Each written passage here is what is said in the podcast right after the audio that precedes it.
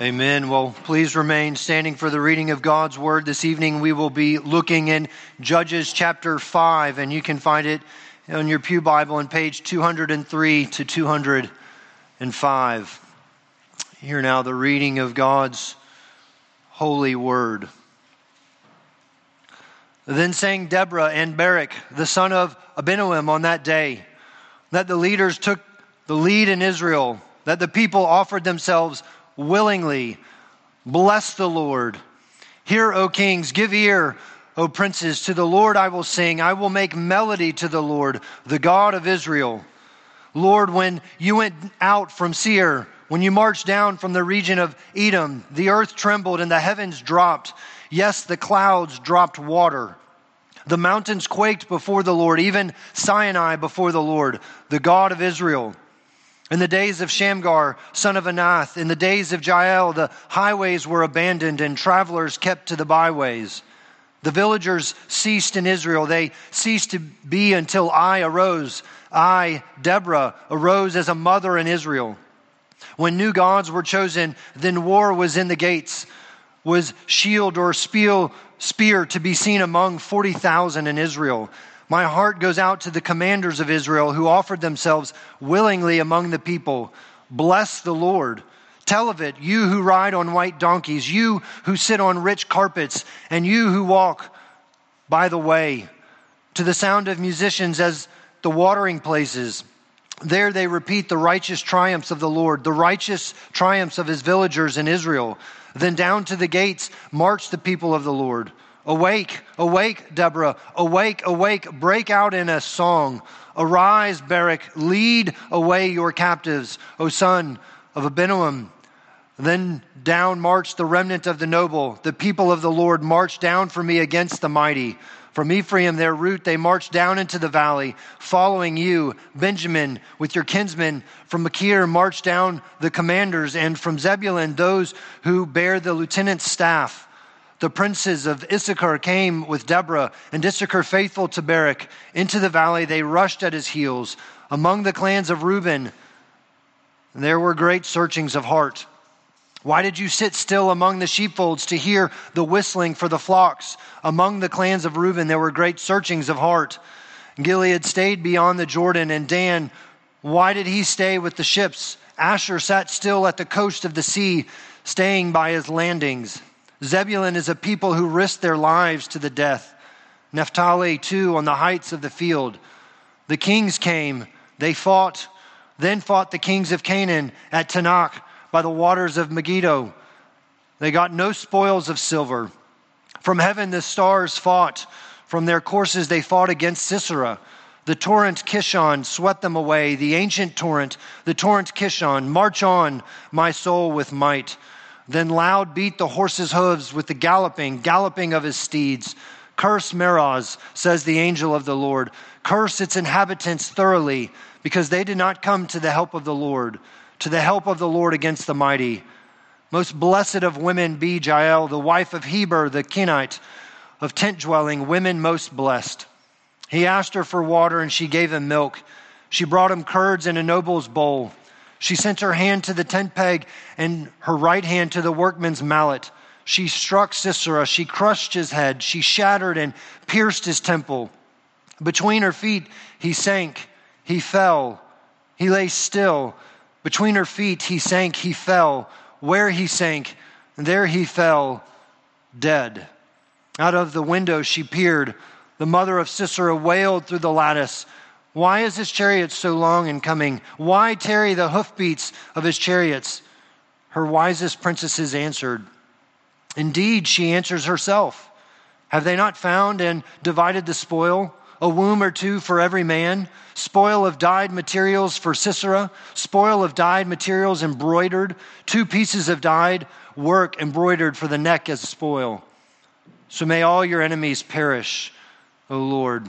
But your friends be like the sun as he rises in his might. And the land had rest for 40 years. The grass withers and the flowers fade, but the word of our God shall stand forever and ever. Amen. Let's pray together. Our God and our Father, we pray that we would have a similar confession of the Apostle Peter. You have the words of eternal life. Where else would we go? And so we pray this night, speak, O Lord, for your servants are listening. We ask in Jesus' name. Amen. You may be seated. My family had an interesting trip to church this morning. I won't give you all the details, but one of them, our youngest, had a song stuck in his head. Now, I must say, it did not come from mom or dad. It did come from our highly esteemed music director, and we are grateful for him and his ministry to our children. But our youngest was singing the Sound of Music song all the way to church. Now, you've sang it before, right? Doe, a deer. I'm not going to keep singing, but you understand where we're going. You've sang it. It takes just a few seconds to get through it. But for our son, it took us all of 10 minutes to get here, and he would sing it over and over and over again. And so, you as parents know you have to be careful what your kids sing, not because of the content merely, but because they're going to continue to repeat it. And so often we can think about how great of annoyance it could be. And you can think about the song title, and perhaps you entered and you had that song going through your mind. This is the song that never ends. It goes on and on. My friend, we're not going to keep going. But you get the point. That song does create a level of frustration because it doesn't end. And yet, our text this night is a song and it is a song because of the grace and work of God. It too will never end. It's a foretaste of what you and I have to look forward to in glory that the people of God will sing. Now, if you were with us last Lord's Day, especially in Adult Sunday School, we were talking about that. We were talking about it from Colossians chapter 3, the imperative of the people of God that we are to sing. It's not a suggestion, it's a command of the Lord. It's, in fact, one of the most repeated commands in all of Scripture that we are to praise Him, that we are to sing to Him. And so, what we get tonight is something for the church. How are we to sing to God for all eternity? It's a unique privilege you as believers have. It's my understanding that if you were to investigate all other major world religions, do you know what you do not find? you do not find congregationally directed singing because it's not meant to be a joyous occasion. But you, the people of God, have been given ample reason over and over and over to sing and to sing a new song. The Bible loves singing, doesn't it? It provides an entire hymnal for you called the Psalms. But not only in the Psalms do you find songs, you can find it other places. And so we want to be a people who sing. And that's what Deborah and Barak are doing here. But to understand this song, that is Judges chapter 5, you needed to know something about Judges chapter 4. And so if you were with us last week, if you wanted to put it in literary terms, you got the prose. This is the narrative of what happened. And here's our poetry. This is the song. And so, what did we learn in Judges chapter 4? Well, God had raised up a judge. Her name is Deborah. And why was a judge raised up? Well, it's because of the continual pattern of Israel. They are doing evil, what is in the sight of the Lord. And so God raises up Deborah. He has, or Deborah has a commander, a general, you might say. His name's Barak. But the people of God, having sinned against him, have been sold into the hand of Jabin, king of Canaan, who has another hired mercenary named Sisera. And Deborah provides a prophecy that says, You need to get up and you need to go and fight, for the Lord will deliver you. And Barak gets his 10,000 men and they go and fight. And if you remember the story, they go up against Sisera's 900 chariots of iron, having no chance to win from a worldly standpoint and yet God defeats the enemy. And what we learn is not just at that battle, but Sisera, he gets off of his chariot, he flees, and he finds himself in what he would think is safe territory or a safe haven at the house of Heber, whose wife is Jael, and he asks for water. She gives him milk, he takes a nap, and you remember what happened. She drove a tent peg through his temple. And so, if you want to understand this song, you have to know what she's singing about. Because it seems to me that something had to have been written right around the time in which that event took place. And so, what I want to do tonight is to unpack this song, and I want to help us as a church, as a people of God. How do we prepare to sing the song that never ends? How do we learn from what Deborah and Barak are singing, and what is its modern application? How do we apply this text to our very life? The first thing that we need to remember is something simple redemption creates response for song. When you have been redeemed, one of the most appropriate applications is to sing. And so that's what Deborah and Barak do. Now, how do we understand their song? Well, we've got three points. There's one story, there's two sides, and there are two women. One story, you can find it in the first 11 verses of chapter 5. It's the day that Deborah and Barak are delivered. The people of God are delivered. A war has taken place. Victory has been granted to Israel. And then they sing. They sing to the warrior. And it's not to man, it's to God. And they're thankful. They're thankful for what God has done. Did you notice how they begin saying there's something thankfulness about the leaders that God has raised up? Leaders, they took the lead in Israel. People offered themselves willingly don't you appreciate what they're doing here? They're anchoring song into redemptive history. It's demonstrating something of this ongoing nature of what God is doing. Leaders have been raised up, a war has taken place, or a battle has been fought, and it has been won on behalf of God's people. And what do we learn in this song right away? Singing, worship it's not for spectators, it's for participants. That's what we do in this hour. It's not for spectators. You're not here merely to see, to have everything be done for you. You are here to participate in the worship of God. Often through song, sometimes in prayer, sometimes in confession, but then actively listening to God, what are you saying? And here we have the participants of worship. They sang together. And why are they singing? Why are they singing to God? Because He's sovereign. That's why. Because He has promised something and He has delivered exactly what He said He would do. He is the central figure of the song, isn't He? Over and over, it is God. It is His actions. He is what is dominating this. And Deborah says, when you understand that, you have to sing. And not merely sing, you have to go tell others about it. When you recognize what God has done, you can't just hold that in. It's not just something simple and a smile for yourself, it's meant to be shared. We get a similar song, don't we, from Moses in Exodus chapter 15. When the people of God were afraid, here comes the chariots of Egypt. Their backs are against the water, literally. And God divides the sea delivers his people, and what is the response? Well, Moses bursts out into song. And you can read it in Exodus chapter 15. But it's the same point. Moses is saying, God did this. Look at how he worked on our behalf. When we were defenseless and powerless, we had no hope. God worked. He saved. And so Deborah is saying something quite similar. The Lord goes down from Seir, she says, and he marches. And what is she saying? God is coming. He's on the move. And he is leaving where you might think he is.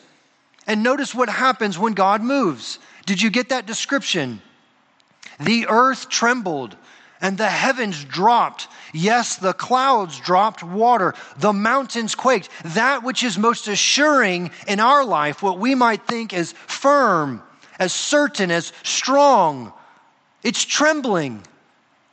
It's quaking. It cannot hold itself because of the presence of God. And then she says, Yes, even the God at Sinai.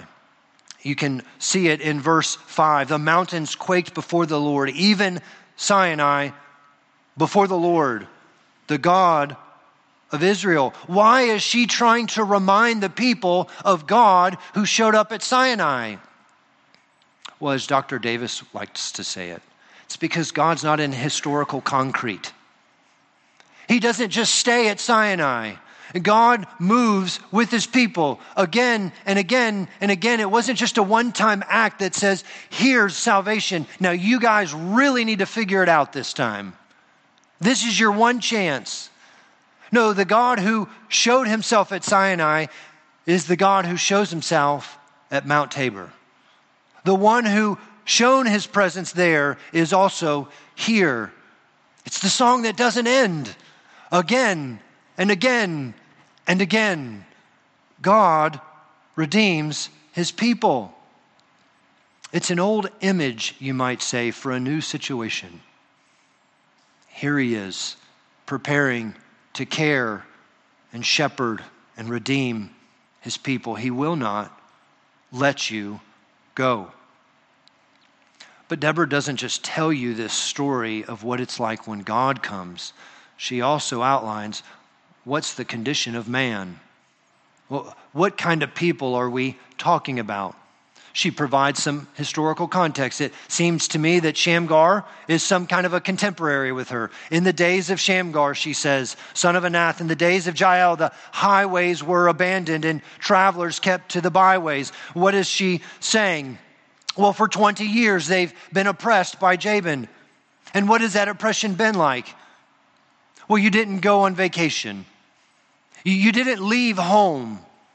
You certainly had no forms of protection, no weapons, no military. You, didn't just walk on the road, it wasn't safe. And so you're looking at a, an empty, far country village of people who are governed by fear and always afraid of who's coming behind them. And here's the people of God being under the oppression of Jabin. It's a, it's a powerless situation. It's a defenseless people. It's a total contrast of who God is, isn't it? God who had promised something. He brings his might to the fight, as it were. And he says, Yes, you might be hopeless. You might be powerless. You might be defenseless, but I am not. Here I am. Deborah switches gears on us, doesn't she? because you want to know something about why are they so defenseless. And then she provides that really hard truth, doesn't she? What does she say in verse 8? We recognize you have no weapon, you have no military, you're afraid, you're powerless. When new gods were chosen, then war was in the gates. They chose new gods. This is not unique, obviously. We're in Judges 5, and this has happened multiple times. But here we are again. We want to worship another, a new God. It's demonstrating how rebellious we really are. That even though God has redeemed us over and over and over and over again, we still look for something new. We want something more. And it should overwhelm us because now you're recognizing grace, aren't you? Because at that verse, God could have said, The heck with you. I've given you five chapters of Judges to figure this out. Almost a hundred years of oppression to try to figure this out. And you're nowhere close. You continually go back to these foreign idols. And yet, what does God do? He delivers them. Maybe you remember the words of Paul when we were dead in trespasses and sin. God, who is rich in mercy, made us alive in Christ. What do I think Deborah is saying here in this story so far? Salvation isn't for people who can help themselves. Salvation is for people who know they can't save themselves. People who've taken a real look in the mirror and figured out it's not me. I've tried and I've tried and I've tried and I've tried again, and I cannot save myself. You know, good songs help us do that. It's not simply we want to praise who God is, we also want to have a right understanding of who we really are. Because the more you understand who you really are, it affects how you praise God. when you recognize what He has really done because of who you really are, something seems to change in the heart. Something tends to happen. And that's the gospel. That's the good news that Deborah is saying. Sing about it. Don't just sing about it, tell others about it. Tell everyone. Doesn't matter who. You're not trying to make your list. If they're living, if they're breathing, you're singing and you're telling them. And that's, his, that's her point. What does she say? Tell of it, you who ride on white donkeys, you who sit on rich carpets. If they're wealthy, tell them. And you who walk by the way, if you're poor, tell them. If you live in the city, tell them. If they're in the country, tell them. You haven't met anybody whom you cannot tell who God is. And you can start with yourself. I was dead but I was made alive by the grace of God. And Deborah's just providing a simple song. Tell them the truth. These peasants went up to fight against the biggest, baddest man there is, and God showed up and saved them. And God saved them not because they had a good plan, but because God is rich in mercy what would be an application just to this? How's your singing? When you sing, are you singing loud? Are you telling others? Have you recognized the true condition of your own heart? And have you seen the true condition of God's in what He does for His people? There's one story there's a mighty God and a powerless people, and God comes to deliver them. There's also two sides this song continues, and the stanzas, if you were, shift. They, they shift the focus of not just the presence of God and the condition of man, but, but then here come the tribes of Israel. Deborah starts to tell you about all of them. You might say it's something of a something of a national anthem. This is what the people of God should sing. And did you hear what was included in this anthem? What is Deborah saying about the people of God, these 12 tribes. Ephraim, you marched down for me against the mighty. You came into the valley. You came to fight. The tribe of Benjamin, you did likewise. Issachar, you were, you were faithful. Machir, that's a group associated with the tribe of Manasseh. You marched down the commanders. Isn't it beautiful? These tribes, they they respond in faith. We believe you, God. We trust in you. And we're coming to fight. And she takes it even a step further, doesn't she? Zebulun, you risked your very life to help us. And you too, Naphtali, you gave everything you had. Knowing you were outmanned, knowing you were outgunned, knowing you were outplanned, you fought. You fought the fight of faith because you believe that God said He was going to fight for you. And they show up. Perhaps that hits home a little bit. I trust you've probably never met anyone in your life named Sisera. But you have met Siseras, haven't you? An enemy far stronger than you, an enemy far smarter than you an enemy far wealthier than you, more powerful than you. And what do you do? Are you like Benjamin? Are you like Zebulun, who puts on the full armor of God and believes that God's promise says, I will fight for you? And therefore, you use what He has given to you the sword of truth. You've got His word? Do you believe the Bible that it is strong enough for all evil attacks? That you can use the scripture to fight off the enemy? The enemy of the internet, the enemy of social media, the enemy of newspapers, if you still read those. Or maybe there's a worse enemy. Maybe it's the enemy of self. When doubt creeps in, desires are there and you don't know where they came from or what to do? Do you believe in the Word of God, being strong enough, sufficient enough that God has said, I will fight for you.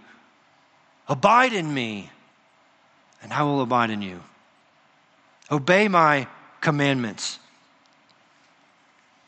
Deborah sings of these tribes that came to the fight in faith. Unfortunately, she doesn't just sing about those tribes. She lists a few others, doesn't she? It's not just that there were some tribes who show up in faith. She also sings of the tribes that show unbelief. You can see it beginning in verse 15. Among the clans of Reuben, there were great searchings of heart. Why did you sit still among the sheepfolds to hear the whistling for the flocks? Among the clans of Reuben, there were great searchings of heart. Oh, Reuben, you talked about it. You had a really good plan. You thought things all the way through. Your blueprints, they were effective. But when it came time to fight, you sat down and you played it safe. It's just a fulfillment of prophecy, isn't it? Isn't that what we can read in Genesis chapter 49? When Jacob is blessing all of his sons, what does he say about Reuben? You are as unstable as water. You shall not have preeminence. Reuben, you're, you're indecisive, and you're not going to prosper. Isn't that what we see here? You see, faith is not just some knowledge. Can I learn enough so that I can believe? Can I talk about it enough so that maybe I believe? Can I have a really good plan? There's something active about faith. Maybe you don't know a whole lot, but you can act on what you do know. Don't be a Reuben who just talks about things and yet sits down. Gilead, you, you stayed home. You didn't send anyone to the fight. The border, was it too high? Was it too far? Was it too hard? I don't know, but, but you didn't come. You stayed home. You sat on the couch. Dan, you and Asher, you just cared about your profit margin. It was your business that was being hit, or possibly. What are we reading? You know, one pastor calls it calls it the Burger King Christianity, the have it your way. You're looking at tribes who just, how can I get the victory without giving a whole lot of effort? How can I get what I want without having to do a whole lot?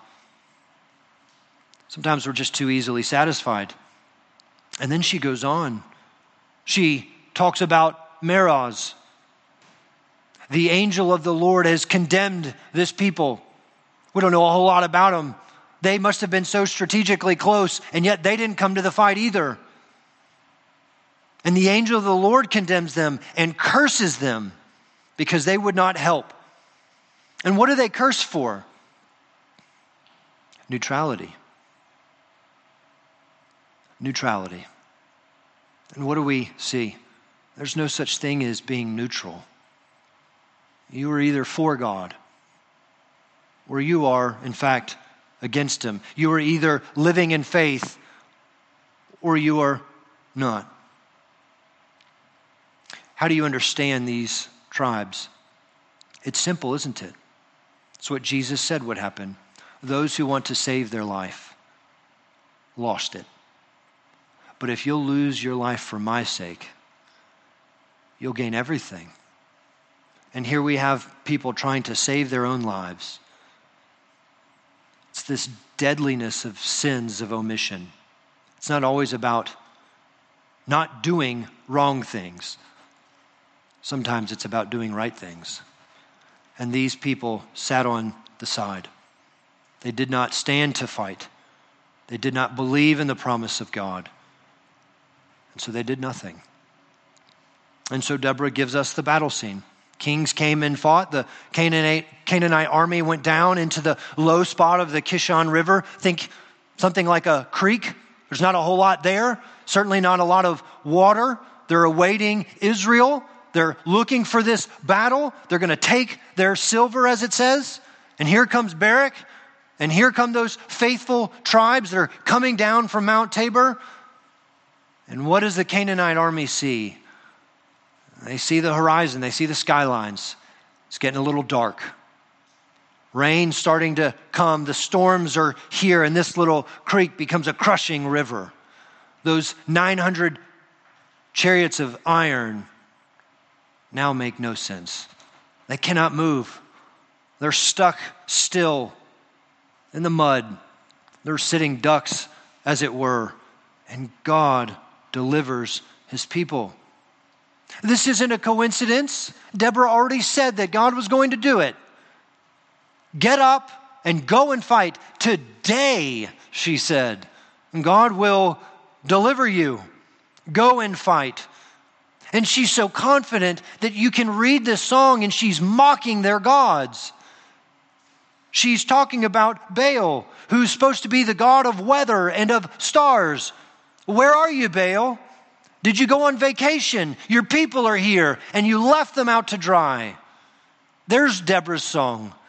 And yet God shows up in full might to say, I am the Lord, and these are my people. They are mine. I've created them for my glory. You cannot have them. It's the same certainty Jesus gives. I have you in my hand. No one, nothing can snatch you out. And you need to think about that. No one.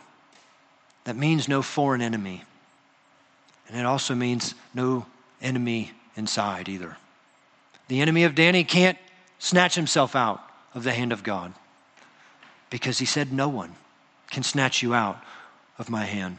You have one story, you have two sides, and then you learn of these two women, Jael and Sisera's mother. We learn from Judges 4 Jael, this non Israelite, came to fight and help Israel. Sounds a little bit like Rahab. Jael wanting to side herself with the people of God rather than her own people. And what do we learn in this song? It's continuing to provide some,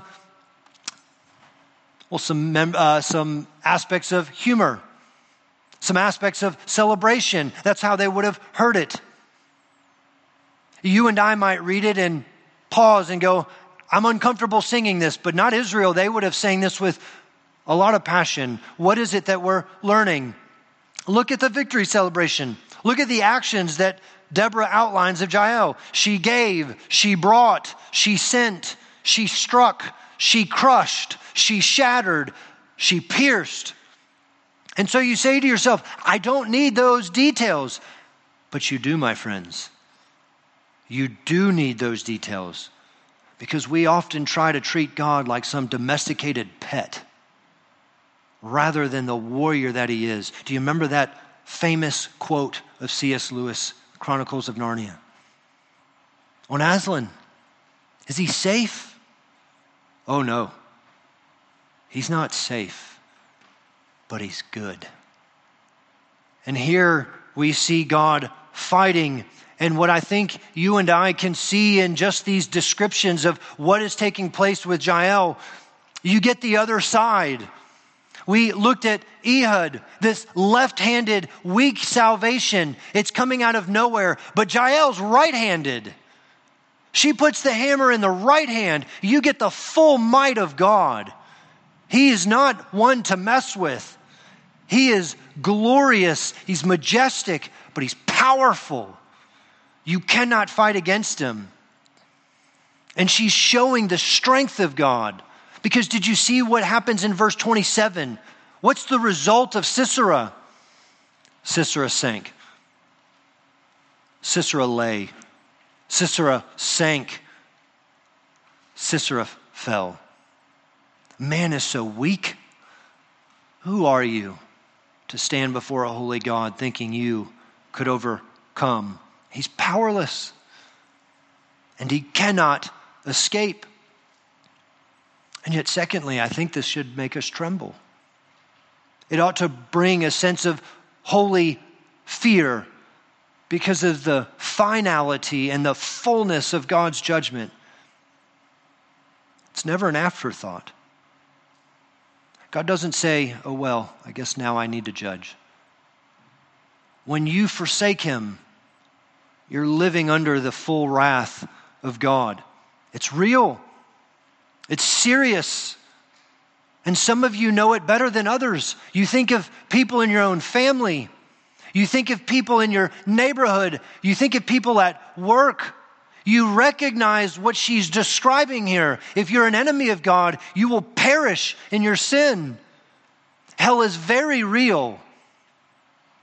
And she is outlining it for you. If you go against God, you will lose and you will be destroyed. And don't you appreciate the language of the New Testament talking about God fears? We've lost that in our day. We're afraid to even say that we should fear God, but we should because He's not your little pet.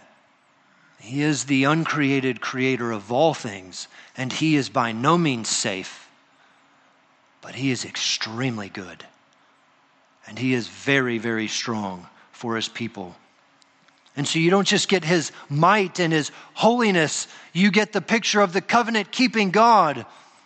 There's a foretaste here. It's an observation I'd, I hadn't seen. Did you see what Deborah says in verse 24? Most blessed of women be Jael. There's only two women in all of Scripture who get that title most blessed of women, Jael and Mary, the mother of Jesus. You remember when Elizabeth finds her to let her know that she's pregnant? She calls her most blessed. Why? Because of who's in her womb.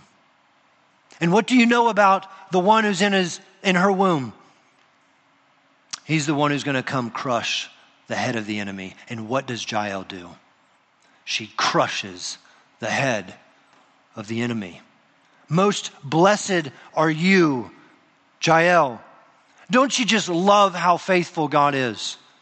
That in Judges chapter 5, we get this title, and you see it again in Luke to let us know I have not forgotten. There's a far greater enemy than Sisera, and his head will be crushed and I have provided the very one for it.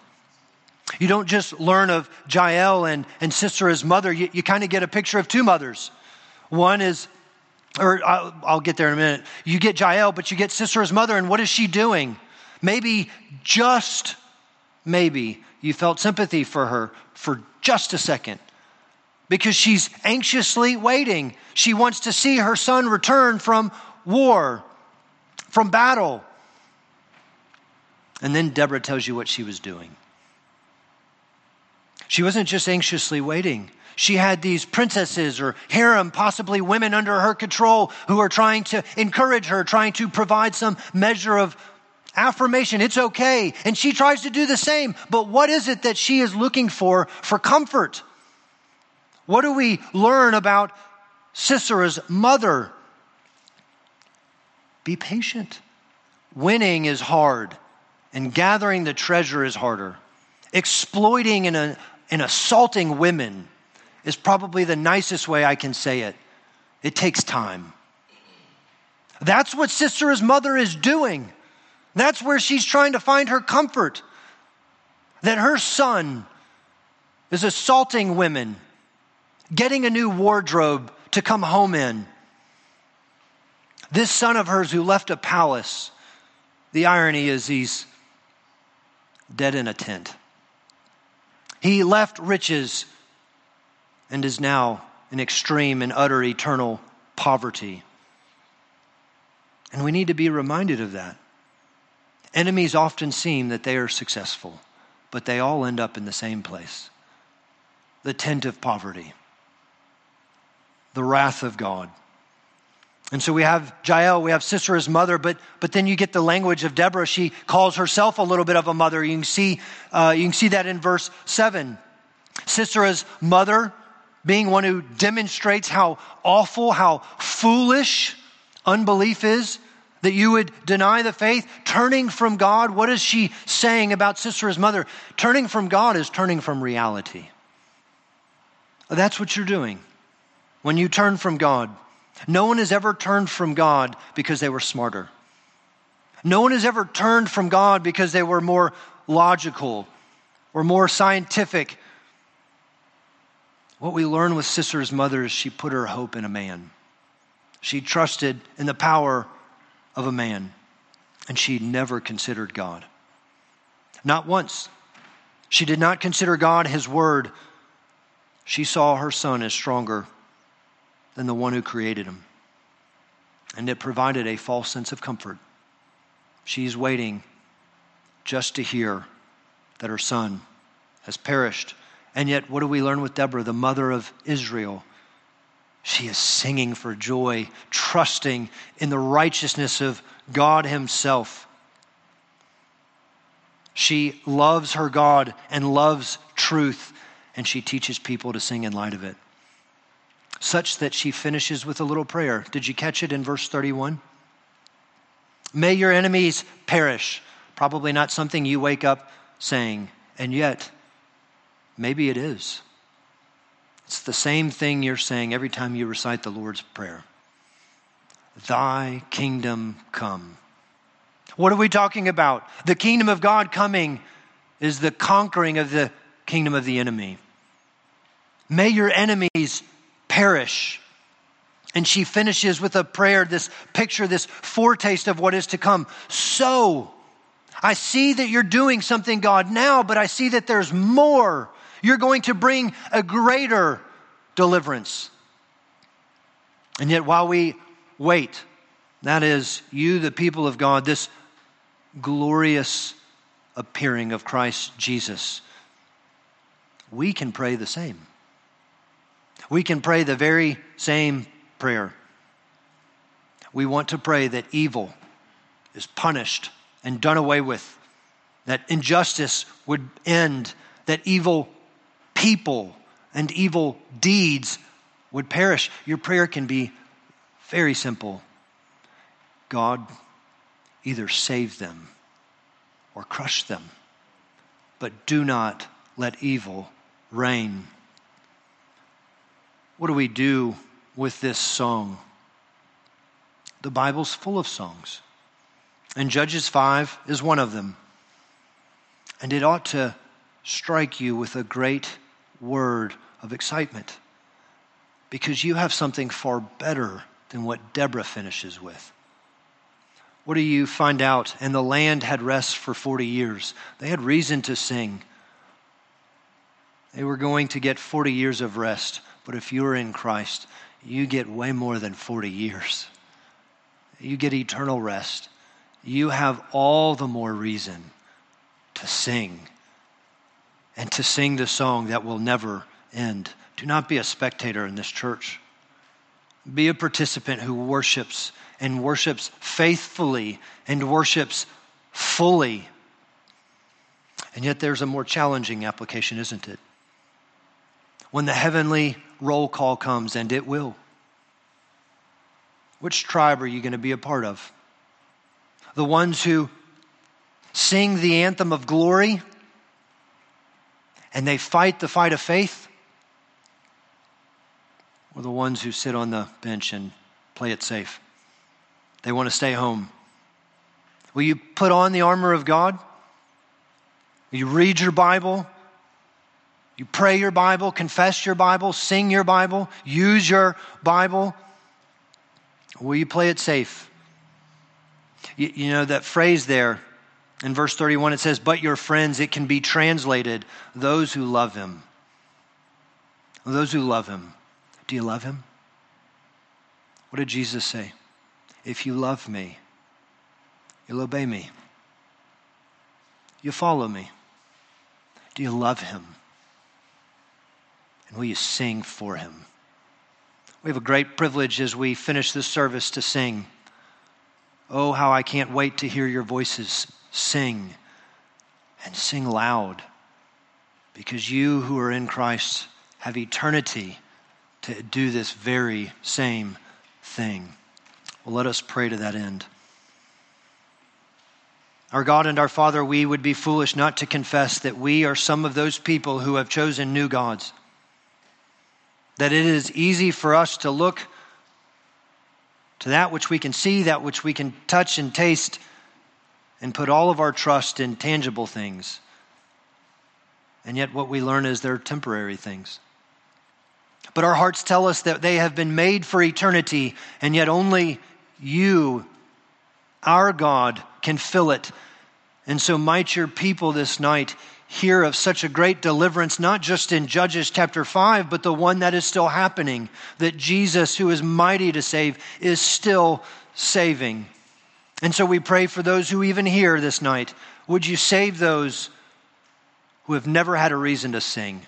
Give them one this night. And yet, those who do, remind them what kind of tribe they are. Those who stand on the promises of God and come to the fight, not in their strength, but in the strength that is given in Christ Jesus, the armor of Almighty God. So help us this night as we close, that our hearts and our minds might be ever fixed on Jesus, and we would sing a new song. We ask in his name and for his glory. Amen.